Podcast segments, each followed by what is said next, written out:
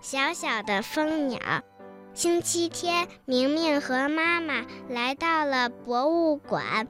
突然，明明看到了一只只有四五厘米长的小鸟。明明想，这么小的小鸟有什么作用呢？突然，有一个细细的声音说：“我叫蜂鸟，我生活在热带雨林中。你别看我长得小。”我的飞行技术可是一流的，我可以前飞、倒飞、侧飞、垂直升落，还可以悬停在空中呢。明明看了看小蜂鸟，说：“你就是蜂鸟，很高兴认识你。